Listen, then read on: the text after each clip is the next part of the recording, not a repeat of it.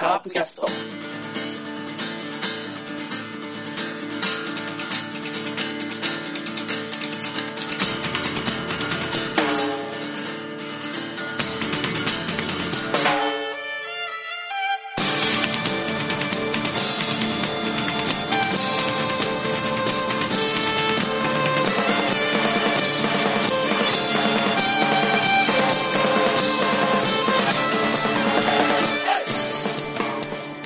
カープキャストです。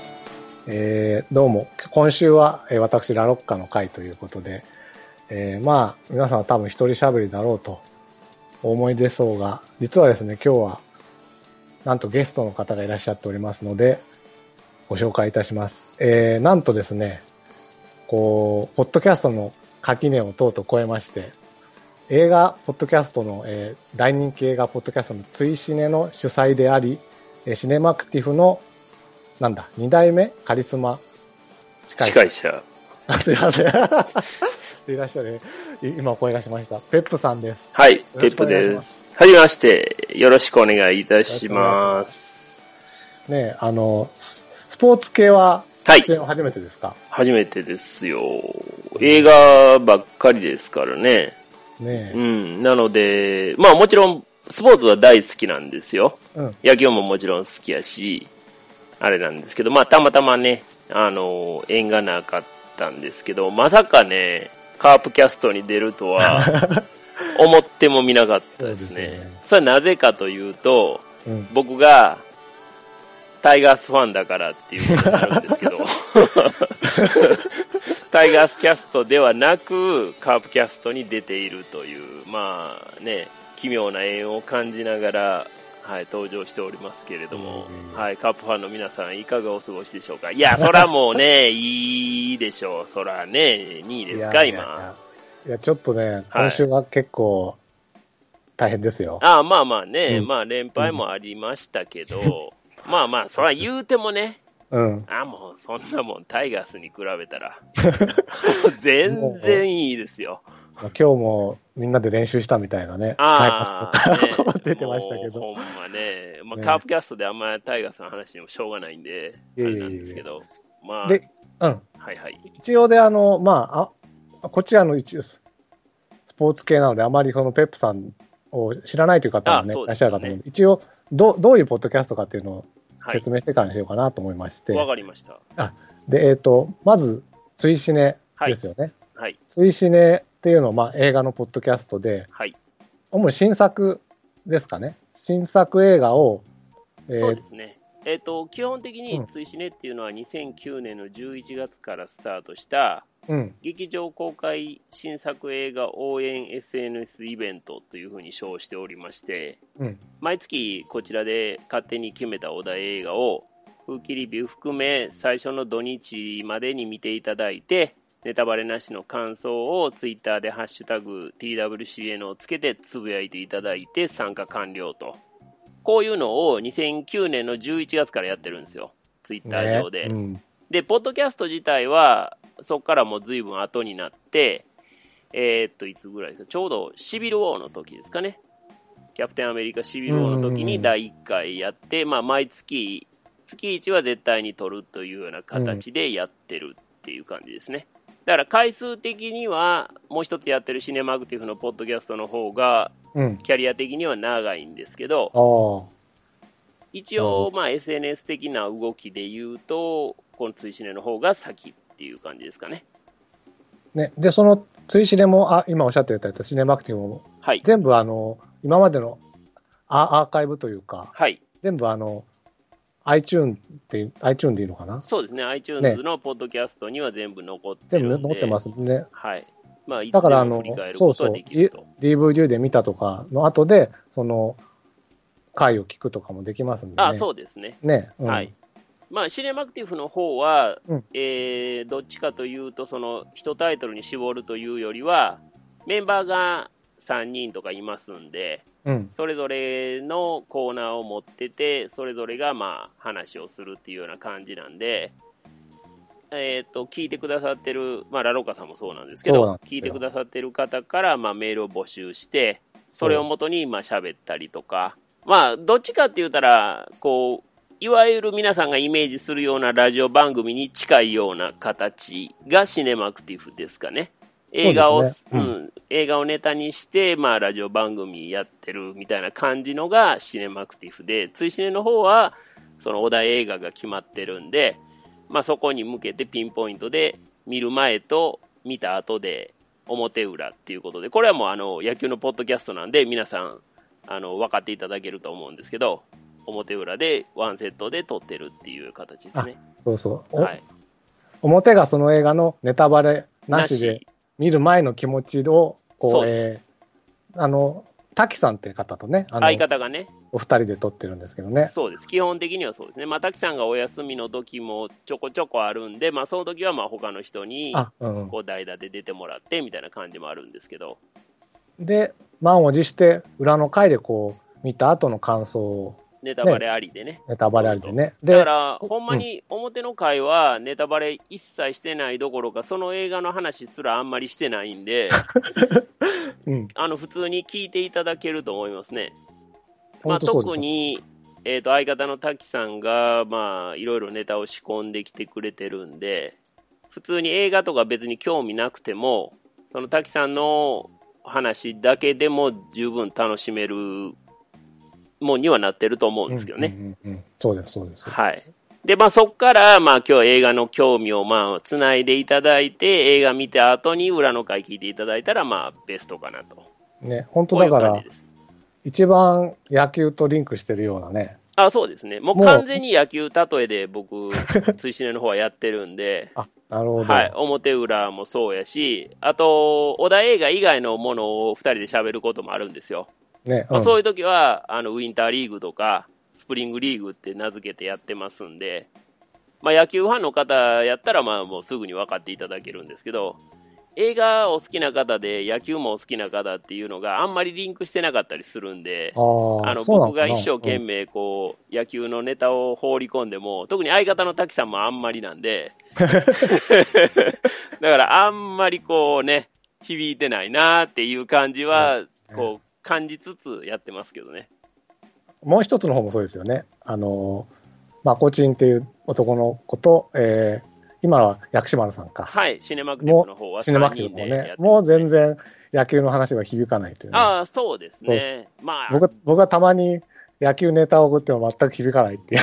気づかないですよね。ほんまにこればっかりは、まあ見ててもね、あの、全然響いてないって感じはありますね。なので、ぜひ、あの、野球がお好きだと聞聞いたんでね、ぜひ、一回はこう、カープキャストに出てもらいたいなといや。でもね、ほんまに、そのタイガースのことやったら、まだなんとなくはね、わかりますけども、うんカープのことはね、やっぱなかなかあんまり敵チームとしてしか接してないまあそんで、うん。だから、あんま詳しいことはね、ちょっとわからないんですけど、まあ、その辺ちょっとご容赦いただきつつ、えっと、ラロカさんのお手伝いができたらなということで、今日は、はい、お邪魔いたしましたということで、はい。本当いや、本当にだから、ちょっと今日、あの、カープキャストがいろいろ大変な体制になっちゃったんで、本当今日は、お手伝いいただねく。とうんだから、で、皆さん、あの、カープも調子いいし、カープキャストを楽しみにされてると思うんですよ。だから、まあ、そのご期待にね、どこまで添えるかどうか分かりませんけども、ええまあ、僕もできるだけあのカープの話できたらなと思って来てますんで、ぜひともあの優しい気持ちで聞いていただけたらなと思ってます。い、はいや、もう、皆さん多分あの、男気黒田ぐらいな気持ちで、ペプさん、思いますよ。もうい、やいや、まあ、ええようにね。ペプさんいなかったら、ぼ僕の、どうしようもない一人の壁に向かって喋るのが終わってしまうところだったんで、ね。まあこれね、あの壁に向かって喋ってるっていうのはね、こう追試の、まあ、滝さんの元ネタがあるんですけど、あそうそう あのね、誰かと喋ってるような感じはするんですけども、反応がないと壁に向かって喋ってるのと一緒やっていうね、そうなんですよ、ね。こういう話があるんですが、まあこれね、いろいろ話してますけど、どこまで使われるか分かりませんけどね、いやいやもう、これはもう全編ノーカットですから。ノーカットですか？そうですよ。もうこれは大変やなな、聞く人な。もうほんまあの途中でやめんといてくださいね。ちゃんとカープの話しますんで。大丈夫、大丈夫。はい、よろしくお願いします。あよろしくお願いします。じゃあ、とりあえずじゃあ、まあ、まずはじゃあ、今週の試合をちょろっと振り返りながらね、はいお話ししたいようと思うんですけれども、お願いいたしまず、えっと、今週ははい。17日の、17、18、19のヤクルト戦と、うん。えー、20、21、22日のドラゴンズ戦の6連戦がはいはいはいありま。したと。はい。で、僕は結構ね、この、今週はかなり面白い週だなと、あ、思ってましてね。ほうほうほう。あの、要するに、前半、ヤクルトに3連勝したんですよ。はい。で、こういう試合が今後増えていけば。優勝だなと。なるほど。はいはいはい。で、後半の、まあ、3立て食らいましたよ。ああ、ね。しかも、うん。まあ、1個は大差だけど、うんうんうん。2つはもう1点差負けですからね。うんうんうんで僕はあの一人喋りの時に多分こう1点差の試合が多くなんじゃないかって喋ったんですけど、ああ、そうなんですね。そうなんです。もうドンピシャでドね、ンピシャで当たってるじゃないですか。ドンピシャなんですよ、結構。すごいな。そうが当たってて。はい。で、こういう試合が増えると B クラスだよと、その時も言ったんですけど。ああ、そうななんのでね。ですね、そうなんだから、どっちがこれから出るのかなっていう感じうん。の、かなり面白い週だったなと。へえ、えなるほどで、まあ、じゃあとりあえずちょっとはい細かくというか、1試合ずつというか、そうですね。うんはい。あの、簡単にまず最初の3連戦は、はいで、ここの3連戦は、意外と始まる前に、うん本当ポイントだったのは、はい。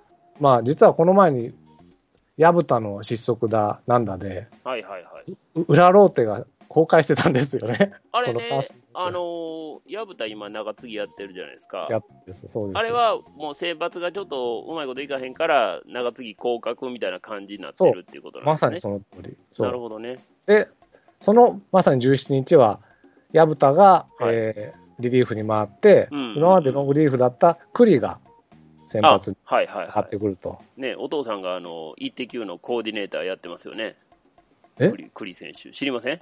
あ知らない、知らなかあの。イッテ Q でね、うん。あの大人気番組あるじゃないですか。うんうん、あれで海外行くじゃないですか。どこやったかな、どこの国やったかちょっと僕もはっきり覚えてないですけど、そこの国のそのコーディネーターが栗のお父さんなんですよ。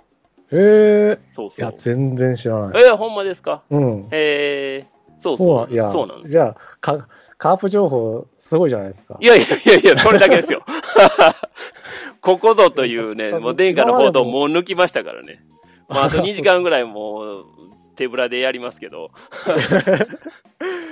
あの、今までの出演者も全然そんなこと言ってなかったから、多分初の情報なんじゃないかな。あ、ほんまですか？うん、うん。えー、僕だからそれ見て、ああ、そうなんや、と思って、が、もう完全に当たり前ですけど、外人さんでしたよ、お父さん。えー、まあ、え栗もね、ほぼ外人顔ですからね。ーですよね。ですです。うん。まあ、昔は悪かったらしいんでね、あ、そうなんですね。かなり若いね。まあ、でも、広島入ってかなり、こう、なんつうんだろう。いい、いい人間になってね、あの、構成した。構成して、あの、イニングが、あの、投げ終わって、はい。あの、ベンチ帰るじゃないですか。はいはい。そしたら、野手が戻ってくるでしょ？うん。あの、か自分たちの仲間が。そねしたらみ、みんなにね、ハイタッチしてからベンチに戻るんですよ。くああ、いいことじゃないですすごくね、いい子だなと僕は思ってるんですが、うん。まあ、この試合は、もう、ひどいもんで、ああ、そうなんです。あの、もう4回途中、あの、広島が最初4点先制したんですけど、はい。もう4回途中に4点取られて、そうですね。そう1回に2点、4回に2点取られてますよね。そうそううそう。ん。で、ここで、薮田に、まあ、結局薮田にスイッチすると。うん。まあでも結果そっからはゼロですもんね。そうなんですね。だから、一応スイッチは成功したっていうことですよね。そう。うん。で、ここで結構ね、あの解説の人、僕ラジオで聞いてたんですけど、解説の人も言ってたし、うん。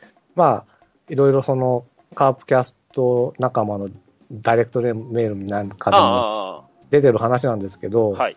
要するに、満を持してね、まあ、薮田を下ろしてう、ん。栗をね、うん。あの、先発に上げたのに、うん。まだ4対4の同点の時点で薮田に変えたんですね。ああ、そうか、そうか。うん、そういうなんかこう、モチベーションを、選手のモチベーションを落とすような交代はどうなのかっていうのがにね。結構問題になってる、問題というか話題になったんですね。ああ、いやいや、まあまあ、うん確かにね。まあ時期も時期ですからね、まだね。4月やし。そうそう。で、まあ、で薮田の調子が悪くて、しばらく選抜で使われへんねやったら、それはクリーにもうちょっと頑張ってもらって、一山越えてもうた方が多分いいでしょうね。まあ、でも、そそれもわかるんだけど、はい。僕はだからちょっと違って、ああ、そうなんですね。うん、違ってというか、まあ、うんあの、で、これに限らずね、はいはい。あの、結構、前の週とかでも、うん例えば、えっ、と、今本当に5番からう5、6、7番って、あの、打線に関してもはい。日替わりなんですよ、今のカープって。ああ、なるほどね。ほとんど。うん。で、そうすると、前の試合に誰か活躍しますよね。はい。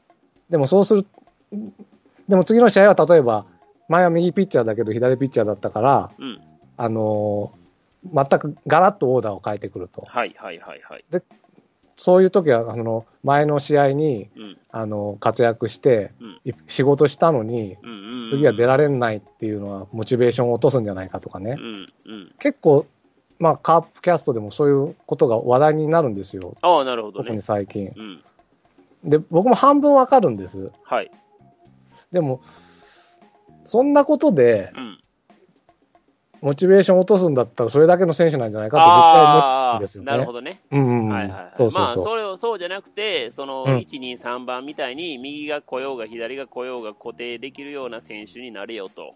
そう。で、多分い今、レギュラー取ってる人は、はい。そういう思いをしてきた結果、うん。取ってると思うんですよ。まあ、そらそうでしょうね。うん信頼を完全に勝ち取った上でっていうことですよね。そうそうそはいはい。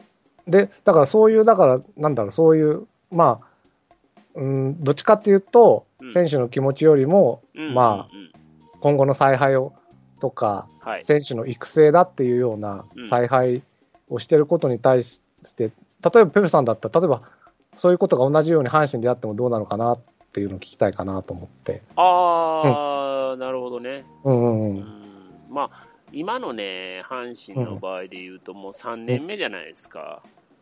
あの金本さんが。金本体制になうんってね。うんで、もう、若手を試すっていうのは、うん。まあ、正直許されへん時期には入ったと思うんですよね、3年目っていうことで。だから、結果をやっぱり出さなあかん。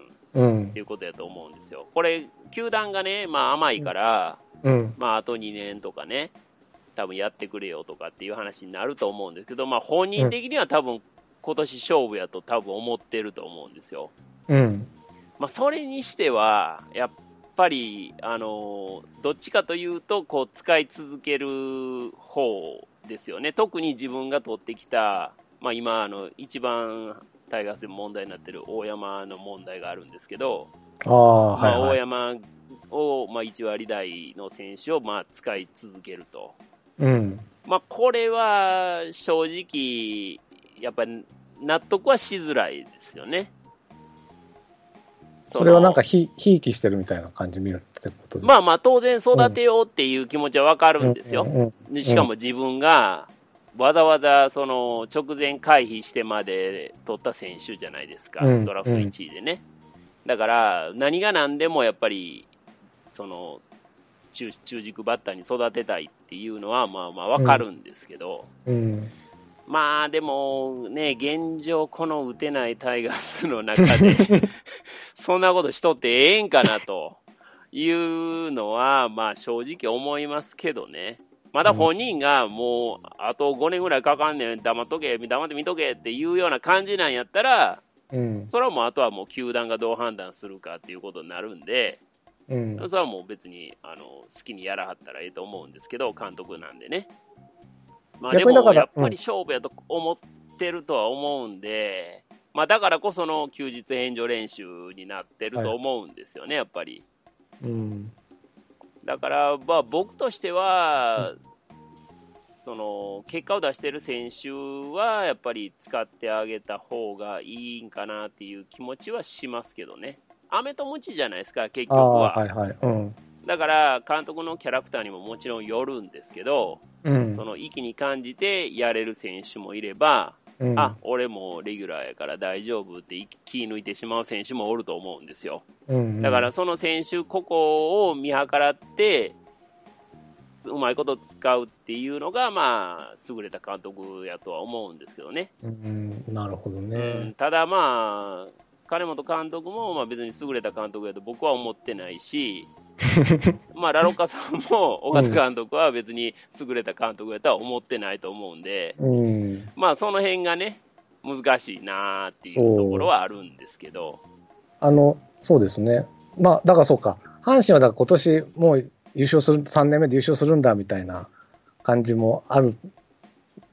うん、やっぱり去年、予想外にいい成績を残したじゃないですか、まあ、カープにはもう断然差つけられてしまったんですけど、まあ、一応2着でしょ、うん。で、まあね、クライマックスでは負けてしまいましたが、でまあ、そうなってくると次はもう1しかないんでね、うん。まあ、少なくとも2にはいかんとあかんっていう状況ですけど、現状はやっぱりそれちょっと望みづらいっていうのはありますよね。むしろまあうんうん、はいはい。あのー借金1で今収まってるのが不思議なぐらい。ああ、そう。あとで言おうと思ったけど、得失点差を見ると本当そんな感じなんですよね。なんですよ。うん。だから、試合はうまいんじゃないのかなと思うけどね。そう。あだから、でも、例えば、はい。選手のモチベーションを取るか、うん。勝ちを取るかって言ったら、でも勝ちを取らないですか？でもそれは勝ち取らなあかんと思いますよ。ただ、でその選手のモチベーションを生かすことができひん人が価値を拾えんのかなっていうのは疑問点としてはあります。そっか。その人心掌握という意味でね。うんうんうんうんやっぱり優れた監督さんっていうのはそこがうまいと思うんですよ。やっぱり人間同士のやることやから、どれぐらいやっぱりその選手をやる気にさせるかっていうのが、まあ僕はそれはね、もうイメージしてるのも、あの、星野千一がイメージをされてるわけなんですけど、うん。やっぱりモチベーターとしての、その力量っていうのはまあ抜群やったと思うんで、まあちょっと情に流されてしまうところはもちろんあるんですけど、うん、まあ、完璧なね、監督さんっていうのはいないと思うんで、まあ、理想に近い形ではあったとは思いますけどね、まあ、結果を見ても明らかやとは思いますけども、あうん、まあ、代表、ね、日本代表はあんまりでしたけども、あ。まあ、あれモチベーションもないもないですからね。そうですね、まあ、うん散々でしたけど、そうまあ、やっぱり、長いシーズンを戦うチームの監督としては、十分やっぱり仕事してはった人やったと思いますけどね。そうんうん。そうか。じゃあ、一番最初の、その、はい栗の話に戻はいはいすと、、そうですね。それはやっぱり、栗を続投するっていう方が、まあ、どっちか今後のためにもよ良かった感じに思いますかね。うーん、やっぱりね、4回でしょ。4回で、まだ同点、まだ逆転される前に、もうポンと、ね。しかも、薮田に変えるというう、ね。そうなんですよね。うん。だから、そこがね、やっぱりちょっと引っかかるとは思いますよね。うん。まあもちろんそれはチャンスやったんやから、お前もうちょっとピリッとせえよという意味での、まあ、まあ、懲罰とまでは言わないけれども、まあ、うんそれに近い交代やったんやったら、まあまあ、それはもう監督の考えることやからしゃあないと思うんですけども、うんただ、栗にもやっぱりこう一本立ちしてもらいたいという意図は当然あったわけじゃないですか。であれば、もうちょっと見てあげてもよかったんかなっていう気はしますけどね。しかももうこの後、2軍に降格するんで。もう落ちちゃったんですね。栗はそうなんですああ、よ。なるほど、なるほど。じゃあそうもう、この時のピッチングがもう全く首脳陣のま目にあ、そうなはんです。よく映ってないということですよね。そもそもここまで中継ぎもピリッとしなかったんでね。あそういう背景があるんですね。そう。でなるほ、どまあ、先発にしてうん、やる気で頑張るかなと思ったら、やっぱりダメだあったっていうパターンだったけど。じゃあまあ、あれですよね、うんうんその最初からお前に任せた頑張って行ってこいって言うんじゃなくて、割と中継ぎでもあんまり結果が出てないから、まあ、半信半疑で。とりあえずそこで見て、あかんかったらすぐ変えようというのが、あまあ、そのベンチ内のベ首脳のコンセン。サスは取れてたっていうことですよね。そああ、なるほどね。まあ、それやったらしゃあないかな。う。そうですかね。ですよね。やっぱりうんうん、あの、中継ぎで、その、結果を出してて、うん。で、その勢いのまま先発でいけ、どやーってなった時に、うん。やったらもうちょっと多分引っ張ったと思うんですよ。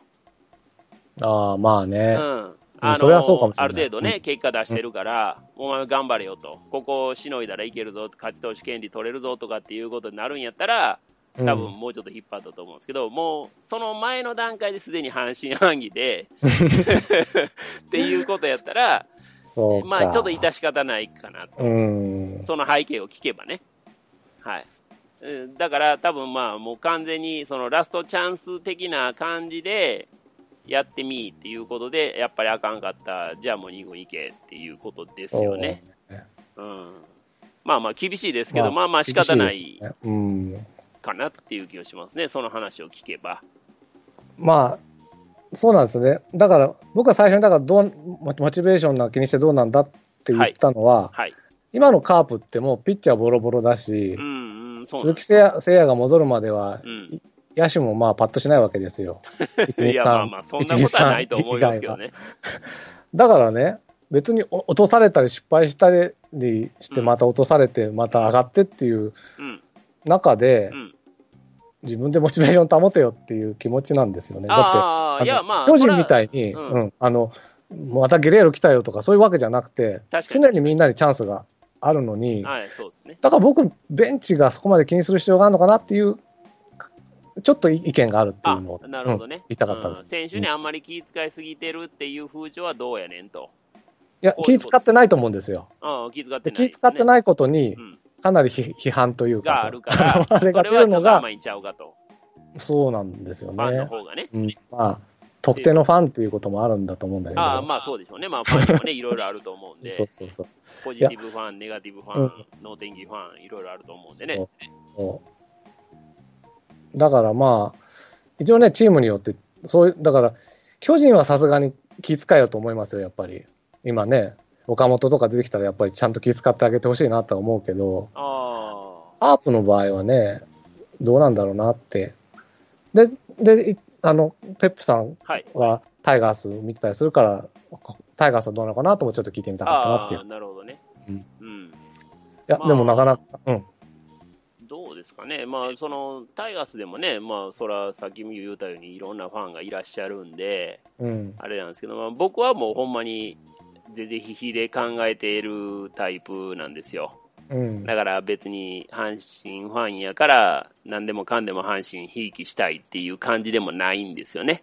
むしろ、まあ、うんプロ野球ニュースとか見て、12球団見て、やっぱりいいプレーは、おお、すごいなってやっぱ思うし、いい選手はもう、ああ、この選手ええなってやっぱ思いますから、まあ、純粋な野球ファンというような、どっちかというとそっちの立ち位置かなと。でもまあ、阪神ファンではあるんですけどね。うん、でも、まあ、そのシーズン始まる前からね、うん140何試合全勝優勝やとか、そういうようなことは全く思ってないし、うん、ええあのー今の首脳陣である限りはもう厳しい戦いは常に続くとは思ってます。その考えの人って結構少数派じゃないですか。な、わかんないけど、あの、は、タタイガースを旗から見てると、はい。一番モチベーションを落とすなってファンが言ってるのは金本、なんだろう。金本のモチベーションを落とすなっていうファンが多いんじゃないかなっていう。うーん、どそうなのかななそんなこともないと思うんですけどね。うん。そっかそっか。まあでも、監督にファンが多いっていうのは、まあ、あるはあると思いますけどね。うん。うん。まあ、そうですね。やっぱりでも、負けて、負けが込んできたチームの試合が常に満員っていうのは、ああ、まあ僕はどうかとは思います。うんはい。うちもそうですね。だんだんやばくなってきた。まあでもね、あの、カープはほら、強い時代じゃないですか。今現状。うん、だから、ある程度はさ強かったらしゃあないと思うんですよ。うん、今、まあ僕ね、プロ野球ニュース見てて、やっぱりパ・リーグとか、まあ一番去年からですけど、うん、まあ西武が大きく改革されて、うん今すごい調子いいじゃないですか。で、うん去年からもうすでに芽は出てたんですよね。もう、うん監督に変わって1年目から、もうすでに、あの、野球が変わってきてたわけですよ。だからそういうのを目の当たりにしてると、ああ、やっぱすごいなーって、やっぱ監督なんかなーって、やっぱ思ってしまいますよね。あんだけエラー多かったのにめちゃくちゃ減っとるやんとか、あのね、カープファンはね、はい。いやー、コーチなんだなーって思ってると思いますけど、ね。ああ。今年は。今年は。そう、そう、まあちょっとそう、じゃあ、ちょっと先進めますか。あそうですね。ちょっとね、長、長々なってしまってるんで、いやいやはい。もうだ、だ、大体こんな感じですけど。あそうですか。うんはい。で、まずじゃあ、2試合目はまあ、サクッとね、とりあえずこれは、裏ローテで、はい。本当に中村優太っていうのが初めて、これはもう2軍から上がってきて初めて投げて。素晴らしいピッチングをしてくれまして、で、3対2で勝つと、1点差です1ね。点差で。うん。これはあっぱれっていう試合なんですけど、なるほど。あと、だからこれはね、中村優太とはい。リクエストで勝ったんですよ、この試合は。おお。というのは、あの、えっ、と、何回だかな ?8 回表に、はい。えー3対2だったんです。あ、3対1だったんですね。3対1ですね。で、8回、えっと、松田なんで8回表はヤクルトの攻撃なんですけど、はい。えー山田の前の、誰だったかな？山田の前の、ととりあえず代打で出たはい。ヤクルトの選手がうん。ゴロを打って、うんえーショートゴロを打って、うん。一回セーフになるんですよ。ほうほうほうほうほう。ところが、そこで名称、尾形さんがリクエストであって、ああ、はいはいはで、アウトになった、い。なるほど。その直後に山田がホームラン打って、ああ。もしそれがリクエスト覆ってなかったらツーランで追いつかれてたっていうね。なるほどね。そうそうそう。感じなんですよ。うん。で、いや、で、まあだからこの試合特に言うことないんだけど、いや、あの、今年からリクエスト導入されたじゃないですか。はい。それはペプさんどう見てるかなと思って。ああ、リクエストね。うんうん。2回ですよね、あれ。1試合で。1試合で2回だけどう、ん。成功したら、したら、ノーカウントっていうことですよね。うんで、失敗した時だけカウント減らせるっていうことですよね。そうそうそう。まあ、どうでしょうね。決まってしまったから、しゃあないっちゃしゃあないんですけど、うん。ただ、その、まあ、試合は長なりますよね。あ 当たり前ですけど。そうなの。でですそこがまあそのデメリットで、メリットはその長時間の講義っていうのがまあありえなくなったっていうことになりますよね。うん、あ確かにそうだう。ん、だから、そこのプラマイで考えたら、僕は割とフェアな制度なのかなっていう気はします。うん。はい、なんか、先週号だったかな？あの、えっと、週刊ベースボールかな？はいはいにそこまでのなんか、リクエストの成否みたいなのが出てて、結構、1割、2割は覆ってたんでね、うんまあそういう意味では、フェア、フェアというか、納得いくことは納得いくようになったのかもしれないですよね。ですよね。で、であ、うん。完全なその今までやとイメージでしかないわけじゃないですか、ビデオに頼らないという時代やと、うん。今の完全にセーフやろうっていう、こっちの思い込みうん。のみで講義が行われてるわけですから、それは長引きもするし、で判定なんか覆るわけがないわけですから、それどうやねんっていう話なんですけど、そういう、そこから考えたらやっぱりフェアですよね、どう考まあえても。そうそう。うん、ででなんか、前は、あの、コリジョンだなんだは完全密室だったけど、そうです今ね。回なんか、う映りますもんね、あの、そうそうそうそうビジョンにちゃんとビジョンに出るし、で、それを見て判断するわけですから、まあ、誰がどうっていうこともないですよね。うん。うん。そうで、結構、まあ、僕が体験したな、あの、一番危惧してるのは、はい。あの、コリジョンの判定の時、もう10分も20分も出てこなかった時があるんですよ。審判団の時判た定で。ね。うん。それが結構なくて、そうでますあ、ね。2、3分で出てきてるから、今のうちはいいかなっていう気はね、うん。うん。してるし、そうですね。でも、どうしても僕気持ちとしては1回がいいなと思って、ここぞみたいな、必殺、なんかスーパーひとしくんじゃないけど、なるほどね。ね。うん。まあ、回数の問題はあるでしょうね。ただ、1回となると、使いづらいですよね。序盤に、こう、ポイントになるようなところで、アウトセーフの問題が出たとしても、うんこれは使いづらいんで、うん。まあ、プレーする側からしたら2回は割と妥当な線か妥当ななとのかないう気はしますけどね。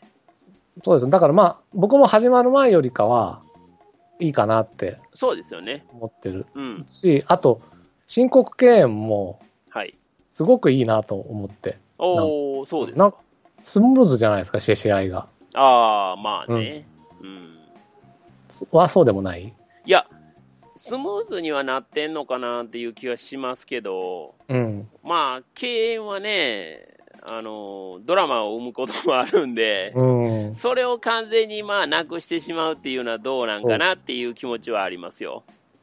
敬遠の下手な選手っているじゃないですか。まあ確かに。ね。ね。だから、それも含めて、プロ野球面白いなっていう部分もあるんで、こんな上手い選手なのに敬遠できへんのとかね、あるじゃないですか。しかも敬遠のボール打つのみたいなね。そんなんもあるから、ね。そうそうそう。んありました、ありました。まあ、だから、そういうなんか面白みたいなもんが完全になくなってしまうんで、まあそこはどうなんかなっていう気はしますけどね。で、座ったままの敬遠とかもあるわけじゃないですか。そしたら、コントロールミスで、うん。もう後ろに反らしたりしたら、うん。もうとんでもないことになりますよね。うん。結構、まあ勝負のあやになるところでもあるんで、確かにね。あの、プレッシャーとかそういう意味で考えたら、うん。やっぱり、こう、ヒリヒリする場面が多い方が、見てる方も楽しいと思うんですよ。うんそこから考えたら、やっぱりちょっと、その辺はスポイルしてしまうのかなという気持ちはありますけどね。あと僕、ま、これものすごく、ものすごく机上の空論なんですけど、はい、申告敬遠が、はいっていうルールって、はい。下手すると一回も投げずに勝てますよね、ピッチャーが。そうですね。申告敬遠して、牽制アウトを繰り返せば。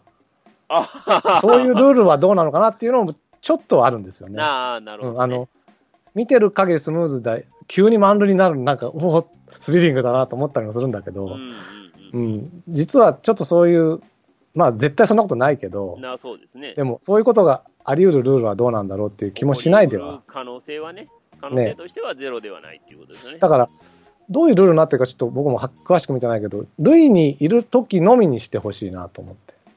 ああ。そしたら絶対なんないでしょああ、はあ、はあ、はあ。う。うん、まあ確かに9回の1点差でバレンティンに回って申告敬遠っていうのはできなくなっちゃうけどね、そうすると。ああ、そうか、そうか、そうか。なるほどね。ただ、1球も投げずに勝てる可能性を残しちゃうのはどうかなっていうのはあるんですよ、ね。ああ、なるほどね。あものすごい、そんなこと絶対ないけどね。まあまあまあ、ないんですけど、うん。まあまあ、言わんとしてることはわかります。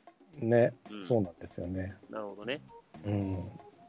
まあ、でも、とりあえず、思ったほど両方とも悪くはなかったかなと、今のところね、そうですね。感じですね。確かに、それはうん、あの、長時間化というのもそんなに、う。うんん、なってないと思うんで。なってない。はい。で、その長時間化なんですけど、はい。次の試合です。次の試合ね。うんはい。これは今年最長らしいんですけど、ああ、そうや。すべての中で、えはい。ええー12回まで行きまして、4対5でカープが勝つと、サヨナラ勝ち、12回。ううんうんうんん、。するという試合でした。はい。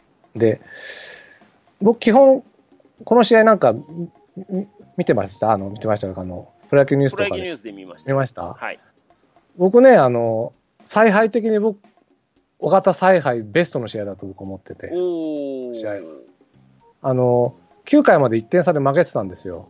4そうですね対3で。うん、そうですね。で、その、あ、でそうだ。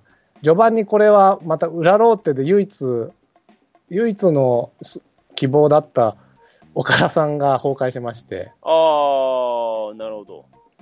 4回で降りると。はあ、はあはあはで、その後また薮田が上がっていくんですけど、あ、はいはいはい。あの、そっからの系統がね、うん、あの、とにかく負けてる時は無理をしない。うん。